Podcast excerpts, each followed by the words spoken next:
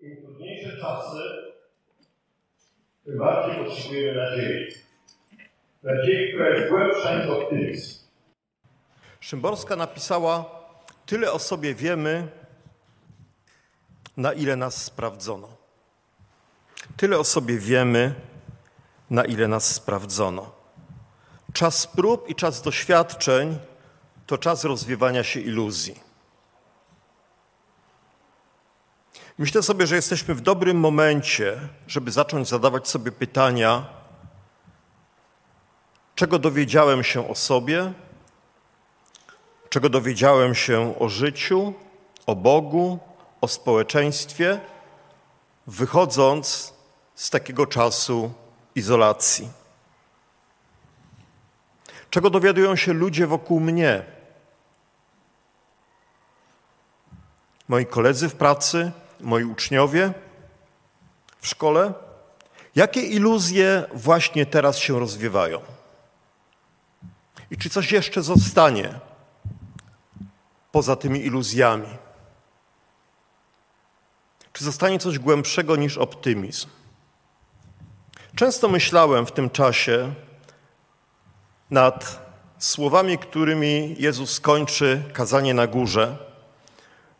W siódmym rozdziale Ewangelii Mateusza, wersety od dwudziestego czwartego do dwudziestego siódmego. Przeczytajmy je uważnie. Jezus podsumowuje swoje nauczanie takimi słowami: każdy więc, kto słucha tych słów moich i wykonuje je, będzie przyrównany do męża mądrego, który zbudował dom swój na opoce. I spadł deszcz ulewny, i wezbrały rzeki, i powiały wiatry, i uderzyły na ów dom, ale on nie runął, gdyż był zbudowany na opoce. A każdy, kto słucha tych słów moich,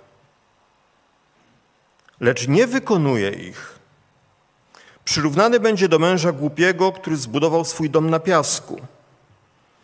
I spadł ulewny deszcz, i wezbrały rzeki, i powiały wiatry, i uderzyły na ów dom, i runął, a upadek jego był wielki. Zwróćmy uwagę na kilka rzeczy w tym fragmencie. Po pierwsze, wichury i ulewy, które widzimy w tym obrazie, przychodzą na wszystkie domy. Przychodzą na wszystkie domy.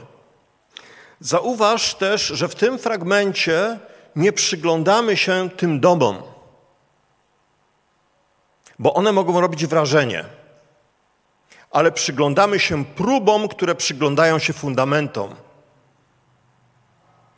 na których te domy są zbudowane.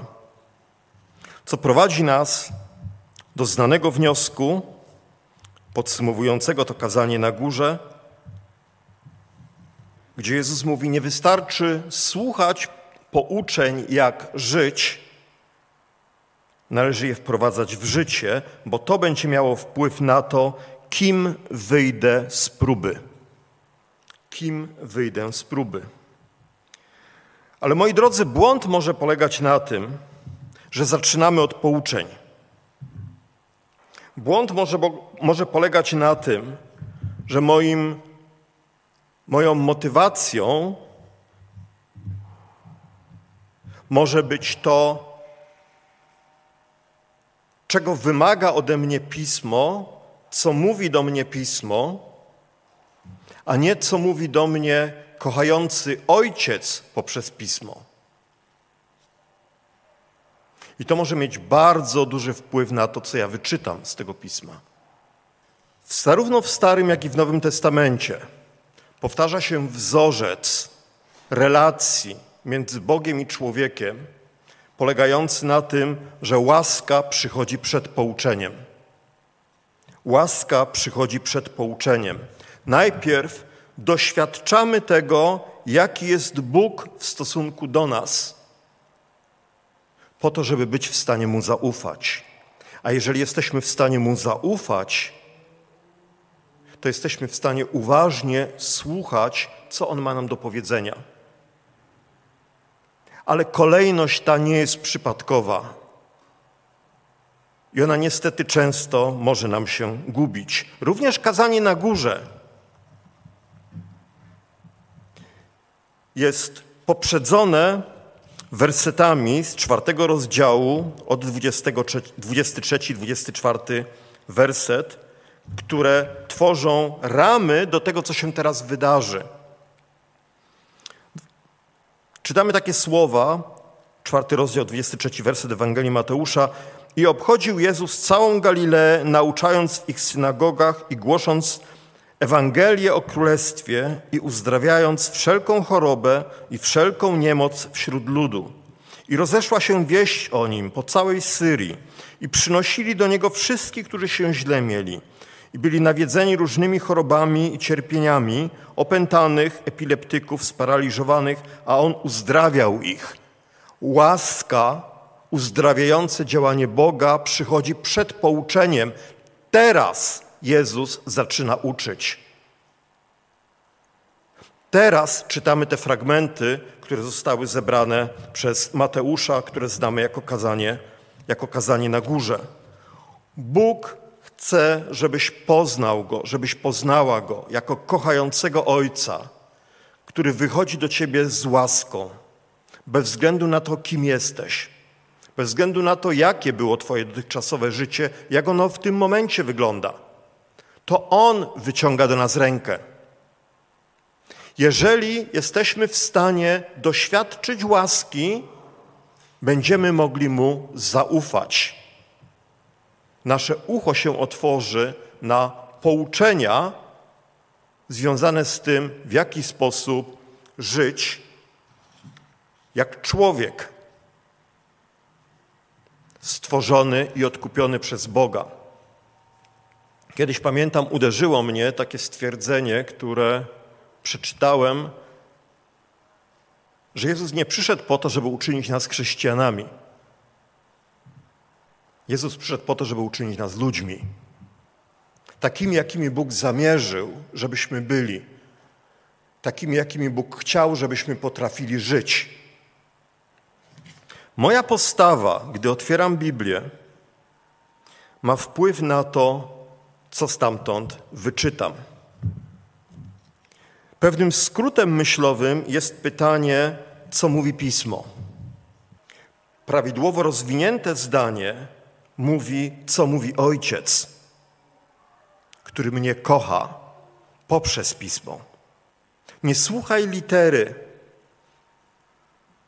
bo na różnych sformułowaniach i na trudnych fragmentach można się potknąć.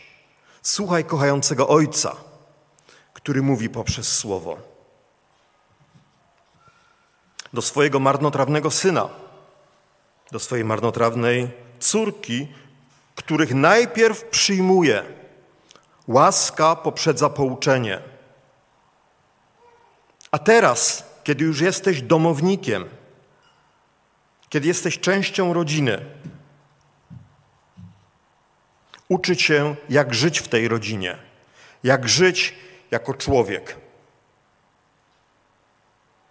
z godnością budując relacje, które mają, które są trwałe i które mają wartość.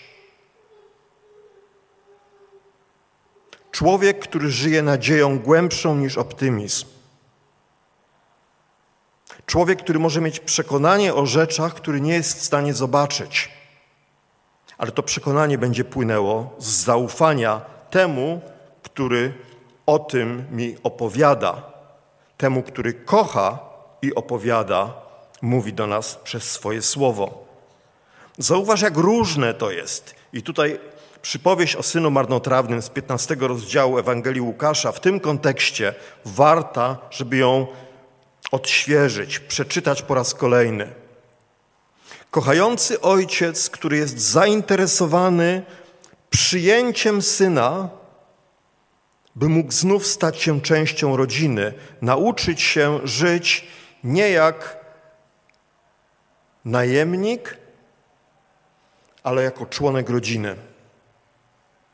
Jak inne to jest pouczenie niż regulamin, który dostajemy w pracy. Według takich zasad w tej firmie, w tej szkole pracujemy.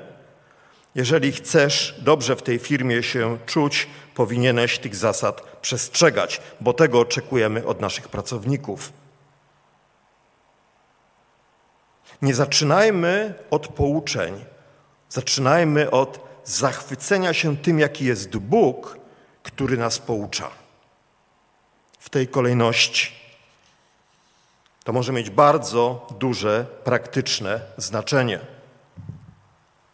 Czytajmy więc Ewangelię, przyglądając się temu, jak żyje Jezus, bo On swoim życiem objawił, jaki jest, jak kochający jest Bóg.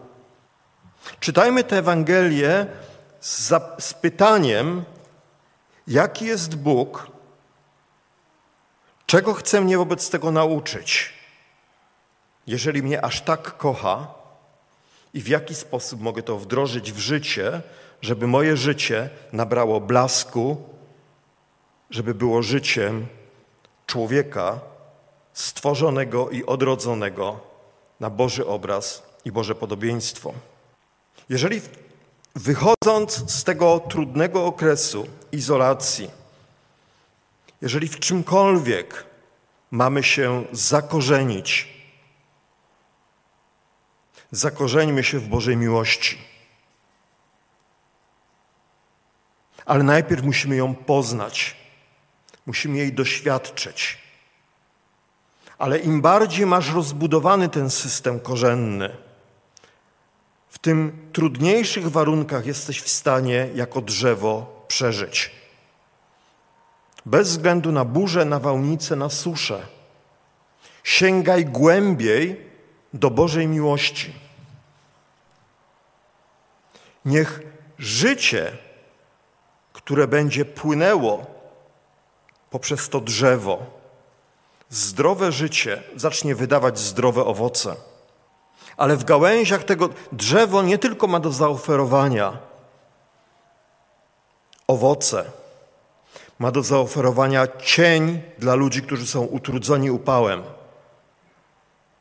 Ale w jego gałęziach mogą znaleźć schronienie i zamieszkać ptaki. Tam mogą uwić gniazda. Bądźmy takimi drzewami, ale czy będziemy w stanie być takim żywym drzewem, zależy od tego, jak głęboko sięgają nasze korzenie do pokładów Bożej miłości. Ostatnio uderzyło mnie tłumaczenie jedenastego rozdziału pierwszego wersetu Listu do Hebrajczyków. Można ten werset przetłumaczyć w taki sposób, że zaufanie Bogu daje nam przekonanie odnośnie rzeczy, których nie widzimy i daje pewność naszym nadziejom. Daje pewność naszym nadziejom. To jest nadzieja, która jest głębsza niż optymizm. Ponieważ kochający Ojciec daje mi wizję poprzez swoje słowo, że moje życie nie kończy się na szpitalnym łóżku, że to jest przejście do kolejnego etapu. Nie mogę tego zobaczyć po tej stronie, ale zaufanie Bogu, który to powiedział. Jest werset, który ciągle sobie przypominam, kiedy muszę uczestniczyć w pogrzebach. Jezus mówi do swoich, do swoich uczniów: idę do mojego Ojca przygotować wam miejsce. Gdyby było inaczej, przecież bym wam powiedział. Potrzebuję tego wersetu na cmentarzu, kiedy stoję z moimi przyjaciółmi, z moją rodziną. Tylko czy ja ufam temu słowu, że to jest słowo od kochającego Ojca, który chce, żebym miał po tej stronie nadzieję, która jest silniejsza niż optymizm, głębsza niż optymizm. Jakoś tam będzie. Dasz sobie radę. Może dam, może nie dam. Ale tak jak mówiliśmy dzisiaj wcześniej, to nie ode mnie zależy. To jest To jest obietnica, to jest Ojciec, który wychodzi mi i Tobie naprzeciw, żeby się z nami spotkać, żeby mieć z nami więź, która będzie trwalsza i bardziej długotrwała niż tych kilka dekad, które spędzamy tutaj na ziemi. Ale zauważ proszę, że jeżeli nie ufam Bogu, który mi to mówi, jeżeli nie ufam Bogu, który wzbudził Jezusa z martwych, moja nadzieja stopnieje do optymizmu. A to może nie wystarczyć w czasach próby. To może nie wystarczyć w czasach próby. Bardzo ciekawy mówca, którego, którego szanuję. Przerabialiśmy takie zajęcia z moimi uczniami jakiś czas temu. Podzielił się na YouTubie taką myślą, że kiedy spotyka cię coś ciężkiego, jakieś ciężkie doświadczenie, którego dzisiaj nie rozumiesz, wiesz, że to, co cię spotyka, uwierz, że to, co cię spotyka, ostatecznie jest dla twojego dobra. Na jakiej podstawie? To jest opinia.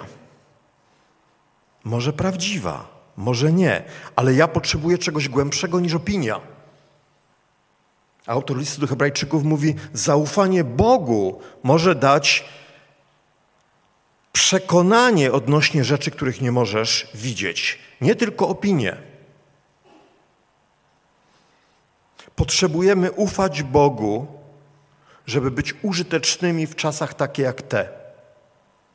Potrzebujemy ufać Bogu, bo stamtąd jesteśmy w stanie sięgnąć do nadziei, która jest głębsza niż optymizm i mieć przekonania, które są silniejsze niż opinie.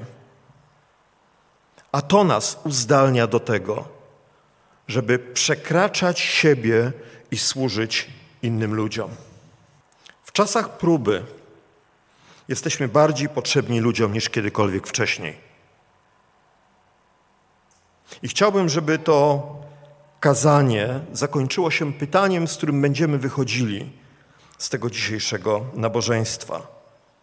Komu w tym tygodniu mogę okazać bezinteresowną miłość? Kto potrzebuje twojego, mojego wsparcia? W jakiej dziedzinie? W jaki sposób mogę to zrobić? Żeby być obrazem miłosiernego i łaskawego Ojca, który szuka człowieka. Amen. Niech tak się stanie.